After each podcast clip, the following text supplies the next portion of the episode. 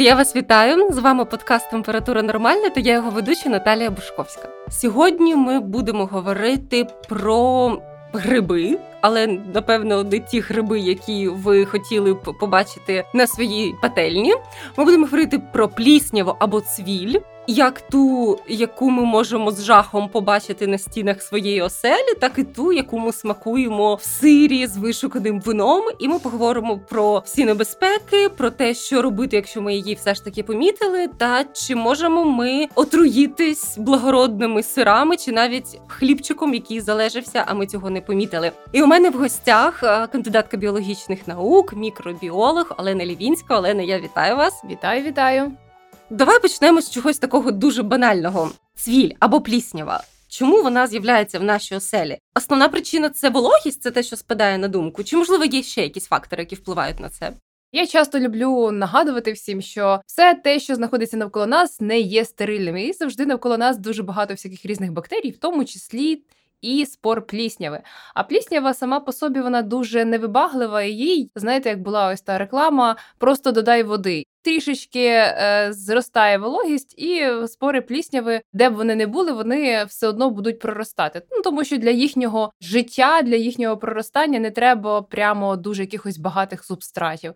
І як тільки у нас вологість там починає перевищувати 60%, скажімо так, уже з великою ймовірністю десь якісь спори починають рости. Якщо відповідно вологість ще росте, то пліснява буде прогресувати і з'являтися спочатку сповіщаючи нас е, про свою появу таким специфічним запахом. І, до речі, ось цей специфічний запах плісняви, якщо ви звертали увагу, дуже схожий на запах землі.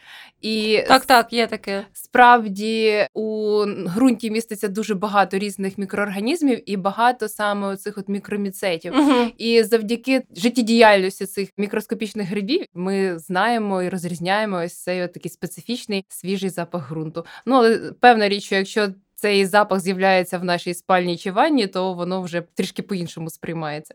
Так, звичайно. Я от згадала нещодавно, я дивилась дуже цікавий серіал. Він називався Прибиральниця чи Мейд про молоду дівчину, яка втекла від свого чоловіка аб'юзера з маленькою дитиною, намагається вижити. Її поселили в соціальне житло, де була пліснява на стіні, і через це її донька хворіла. І там була така фраза, мені стало цікаво, просто чи це дійсно правда, чи це серіальні вигадки, що це лише. Е, Верхівка айсбергу, що насправді, навіть якщо ти там щось видиме прибереш, насправді цей грибок він проник крізь куди тільки можна, і жити в такому приміщенні небезпечно. Це дійсно так? З одного боку, це справді так, в цьому є небезпека. З іншого боку, тут треба тримати себе в якихось рамках і не скочуватись там до якогось панічного переляку, як із е, ось цих якихось дивних трохи фільмів, там де пліснява. Начебто нас перетворює прямо на своїх рабів.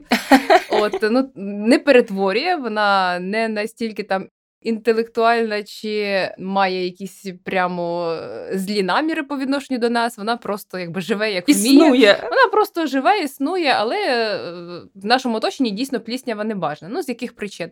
Коли в нашому приміщенні є пліснява, вона певна річ е, активно розмножується і виділяє багато спор.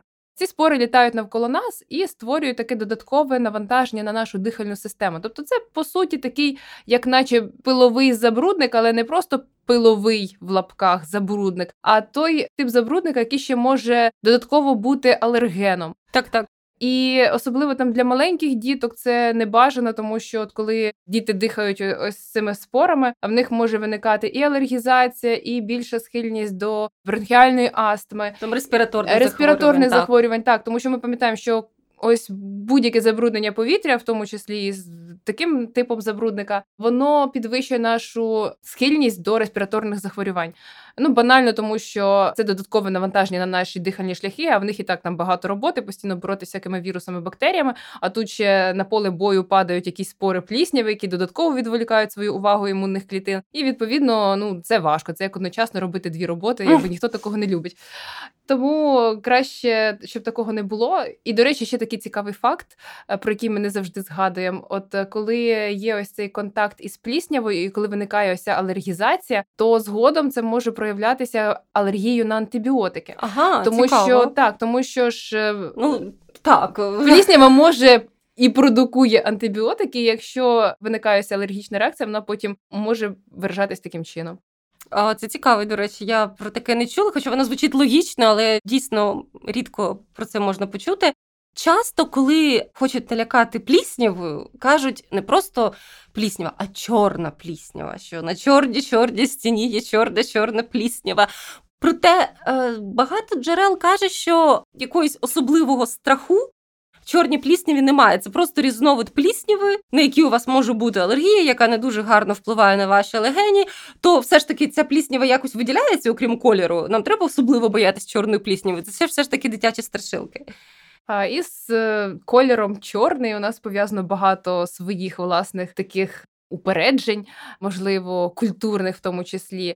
Але із чорною пліснявою є такі от два нюанси. Дійсно, один із збудників е, мікозів у дітей це гриби роду стахіботріс, вони дійсно мають чорне забарвлення. Угу. Але далеко не лише цей вид грибів може робити таку шкоду. Це і згадуємо відразу аспрегільоз легень, і якісь гриби там хетоміум, які можуть викликати мікози. З іншого боку, навіть якісь безневинні грибочки також можуть мати чорне забарвлення, і більше того, з часом вони можуть навіть збільшувати цю ступінь чорності ага. своєї після того, як ми гарно, наприклад, там намастили стінку доместосом. Ну чому так відбувається? Е, за рахунок чого взагалі гриби чорні? Е, ну тому що там є пігмент меланін. Так само, десь як і в нас, ми погрілись на сонечку, стали смаглявими. Стали смаглявими.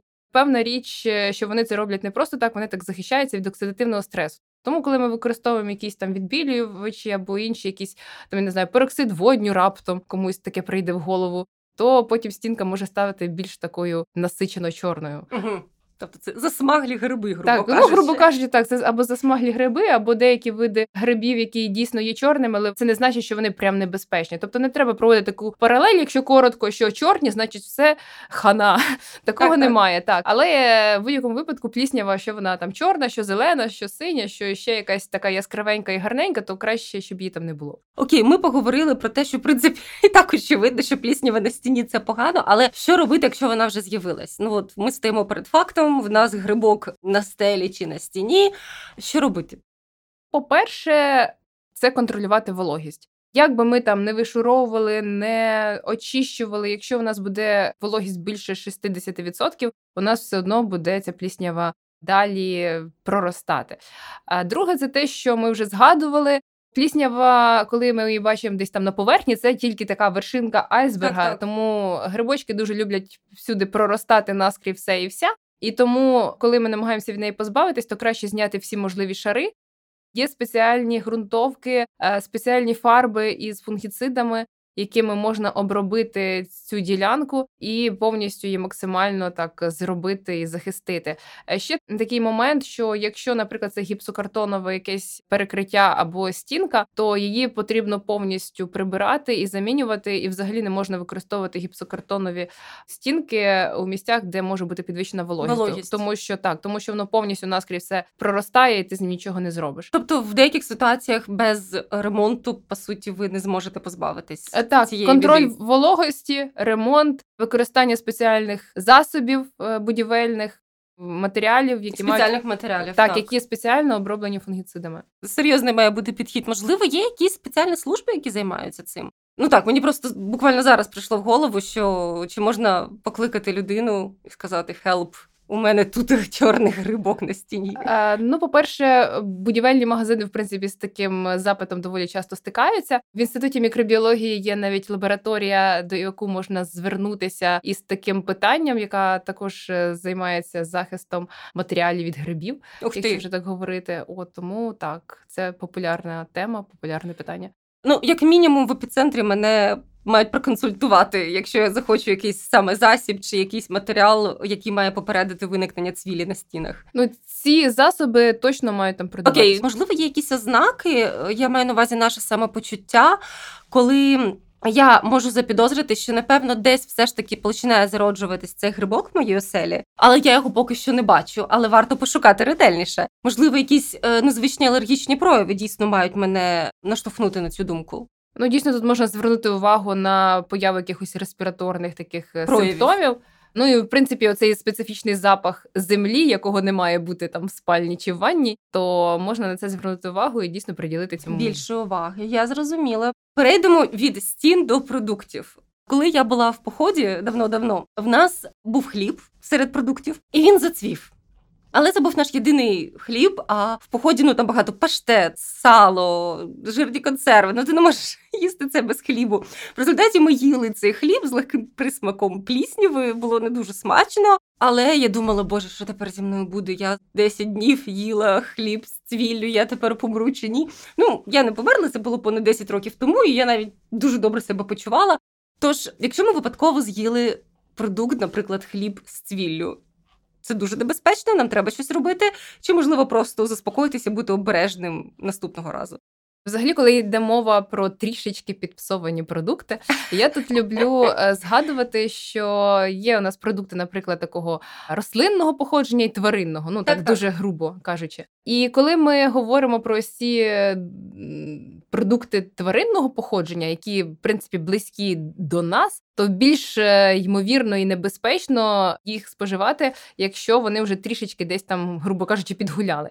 І ну, там такий має бути запашок, що так, я не знаю. Тому як тільки йде мова про якісь продукти тваринного походження, ми їх не їмо. Якщо це рослинного походження, то звичайно теж неправильно їх споживати. Але якщо ситуація прям критична і їжі взагалі немає, як ото Поході, десь, е, то мабуть потенційна шкода все ж менше. Але теж не варто, якби ліпше, мабуть, такі продукти все ж не споживати і не потрапляти в такі ситуації. А взагалі, говорячи про плісняву, якраз коли от розповідають про ці от токсини, там мікотоксини, що десь там можна там чимось надихатись і там отримати якийсь токсин. Так от пліснявою там із стін, із приміщення ми не надихаємося так токсинами, щоб нам стало зле. А от із їжею ми дійсно можемо отруїтися якимись грибними токсинами, якщо вони там є. Чи є вони там, чи їх немає, ніхто цього не скаже, поки там не зробиться посів, чи хтось не з'їсть і нарешті отруїться. Тому тут, е, типу, може бути так, а може бути і не так. Тому тут важко прогнозувати. Але теж треба пам'ятати, що коли у нас є на продукті трішки плісняви, то певна річ, що зверху ми бачимо тільки знову ж таки вершинку айсберга. А весь оцей міцелій він е, у Про... нашому вже... хлібці, у яблучку чи е, дуже гарний приклад. Так, це банка з варення. От люблять там зверху зняти і далі їсти. То дарма, що воно вже там всі ці грибні метаболіти плавають у цій банці. Загалом не робіть такого, любіть любіть своє тіло, шануйте своє тіло. Не їжте зіпсовані продукти. Ну якби ну не треба. А це завжди була причина, з якою я сварила зі своєю бабусею, коли дізналася про суперздібність грибів проникати крізь. Вона любила в томатній пасті зняти там якийсь прошарок верхній, і така: я ні, будь ласка, не робіть його. Я потайки викидала від бабусі цю томатну пасту і таким чином рятувала світ своєї родини.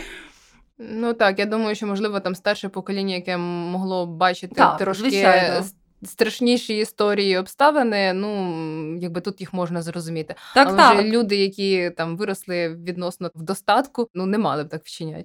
Ну напевно, це наша м, травма покоління, зараз модно казати. Я сама, якщо так виходить, що потрібно викидати продукти, відчуваю себе дуже винною завжди. Що я це роблю, що я якось не придумала, як же все ж таки корисно утилізувати цей продукт. Але якщо взяти деякі продукти, наприклад, які проходять термічну обробку. Чи ці токсини вони взагалі резистентні до теплообробки? Чи насправді воно буває по-різному? Як насправді і бактеріальні токсини бувають такі, що руйнуються, бувають такі, що не руйнуються. З цих міркувань я завжди нагадую, що якщо у вас зіпсувалося чи скисло магазинне молоко, яке вже проходило термообробку, то не робіть на ньому млинці. Все одно ці токсини, які могли там продукуватися цими якимись невідомими бактеріями, так, так. вони все одно можуть принести шкоду. Ну, типу, нащо до ну, цього вдавати? Навіщо так. ризикувати? Тобто, да, не все може побороти термообробка. Так, На жаль, так, треба це е, визнати і бути обережнішим. Добре, ми це зрозуміли. Тоді. Питання про плісняву, за яку ми навіть платимо досить великі гроші. Пліснява, яка є в шляхетних сирах і інших продуктах. Спочатку поставлю дуже наївне питання, але я впевнена, воно всім буде цікаво. Як так склалося, що ця пліснява для нас смачна і навіть окей, якщо не корисна, то точно безпечна, і як вона утворюється взагалі? Як так вийшло, що людство дійшло до того, що певну плісняву можна їсти? Сири з пліснявою вони пішли із Франції. Тут можна пожартувати про те, що французи вони в принципі е, люблять щось таке втнути, і потім весь світ буде в захваті. От, але якщо там серйозно, то дійсно ці сири, в тому числі там із плісні, вони ж бувають різні. Це ферментована їжа, ще один вид ферментованої їжі, і дійсно ці гриби, які використовуються для їх виробництва, вони є. Досліджені, так так це промислова пліснява. Вона не має генів продукції антибіотиків, вона не має там генів, е, які відповідають за синтез токсинів. Тобто це не ті види грибів, там пеніцил, грубо кажучи, які використовуються як продуцент пеніциліну, всім відомого. А це інші види, в залежності від видів сирів. І тут можна тільки сказати, що варто надавати перевагу. Сирам промислових виробників, а не якимось там крафтовим сирам, які десь виросли, десь в якихось там погрібах. Uh-huh. Ну тобто Якщо там, грубо кажучи, знати місця і знати цих виробників, і це можуть бути справді дуже смачні продукти, але тут є певні ризики. Ризики, так. Особливо, якщо це у випадку там вагітних жінок або там маленьких дітей, ну тобто в такі історії взагалі краще не влазити. І ще що важливо в цьому плані, Звертати увагу, з якого молока виготовлені сири. Вони мають бути виготовлені з пастеризованого молока. Тому що якщо молоко не пастеризоване, то там можуть бути там лістерії, ще якісь збудники шлунково-кишкових розладів. І особливо, якщо сири не витримані повністю, то кількість цих кишкових збудників може бути ну значно більша. Тому тут, е, якщо коротко про сири з пліснявою. Обираємо надійних виробників, які використовують саме штами е, перевірені перевірені штами грибів. Беремо сири із пастеризованого молока, і все одно ну якби пам'ятаємо, що цей тип їжі також має доволі багато насичених жирів і солі, тому не можна вважати, що там ну раціон не має наш складатися і просто із. З вина і дорблю. Так, так. Тут треба пам'ятати. А шкода, шкода, звичайно. Питання задоволення. Ну так, це делікатес, яким варто себе іноді потішити. Тобто, я правильно розумію. Якщо вагітна жінка хоче посмакувати брі чи дорблю, вона має просто перевірити, що це зроблено з пастеризованого молока. Чи в принципі сири з пліснявою не бажані в цей період? А, В принципі, не рекомендовано взагалі при вагітності там споживати сири з пліснявою, взагалі групу цю м'яких сирів, сири з пліснявою, в тому числі сюди входять і інші там. М'які сири, які входять в цю групу, і е, туди ж інші такі е, продукти, типу там хамона. Тобто, ну вже так, цих так, 9 так. місяців якось пережити без е, цих смаколиків. Так, все одно вино не можна. Так, ну ж з вином, правильно. Так.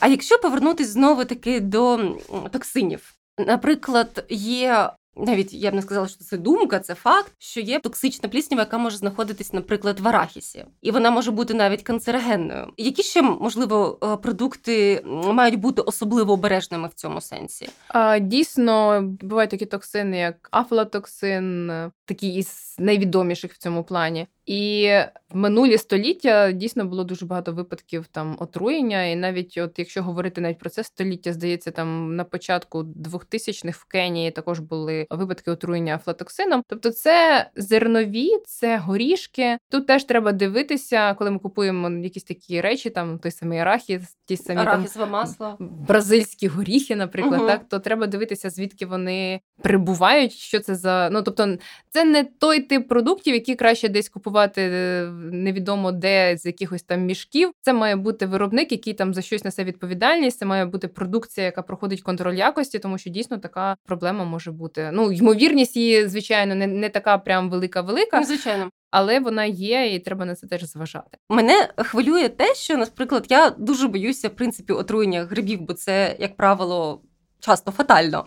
А чи можна сказати, що отруєння пліснявою часто може бути фатальним? Бо по суті, це, грубо кажучи, теж отруєння грибами. Тут, мабуть, е, все ж таки менше, тому що ми звичайні гриби вживаємо у їжу, і в нас всі випадки отруєння звичайними грибами проходять в грибні сезони, коли люди переплутали опеньки або там назбирали ще якихось не тих грибів. Пліснявою отруїтися все ж важче. Частіше це якісь там хронічні отруєння, коли людина весь час споживає. Так, да? десь купила мішок арахісу, його довго їсть. Ну, грубо кажучи, так це якщо посміятись про несмішне, скоріше за все такого не станеться. Але звичайно, якщо ми там з'їмо якийсь там запліснявілий продукт, особливо якщо це там я не знаю якась ковбаса вкрита пліснявою, грубо кажучи, так, хоча я не уявляю, як таке Як можна таке з'їсти. можна з'їсти, так. Е, То як мінімум кишковий розлад він буде, і це буде не лише через плісняву. Угу. Ну, зрозуміло, яка є перевага, якщо так можна сказати, смак настільки жахливий, настільки виражений, що просто дійсно з'їсти це дуже важко. І це добре. Так, наші рецептори еволюційно нас бережуть. Так, так. Тоді, який в нас виходить підсумок? Якщо ви побачили плісняву в своїй оселі, то роботи мають бути серйозні, окрім зниження рівня вологи, необхідно подумати про ремонт, а також обережно підбирати матеріали, якщо ви робите цей ремонт. Якщо ви з'їли щось випадково запліснявіле, то скоріше за все з вами буде все добре, але варто бути обережним, викидати вчасно зіпсовані продукти і не сподіватись, що кип'ятіння все вирішить. Сири з пліснявою – це прекрасно, це безпечно і це смачно, але не варто ними захоплюватись, оскільки це не найкорисніший продукт, і це повинно бути саме делікатесом та можливістю себе трішечки побавити. Отож, будьте обережні, не бійтеся цвілі, вона точно не хозяйка в вашій оселі.